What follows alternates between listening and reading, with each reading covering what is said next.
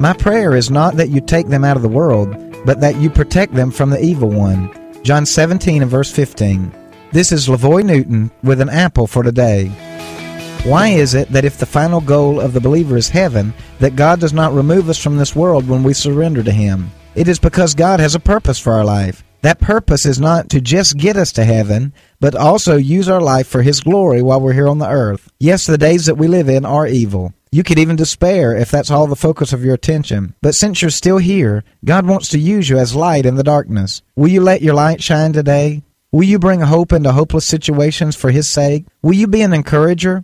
Will you help someone along the path of life that you travel today? Let me encourage you to be on the lookout for someone you can bless today. God can and will protect you along your journey. An Apple for Today is a daily word of encouragement by pastor and author LaVoy Newton.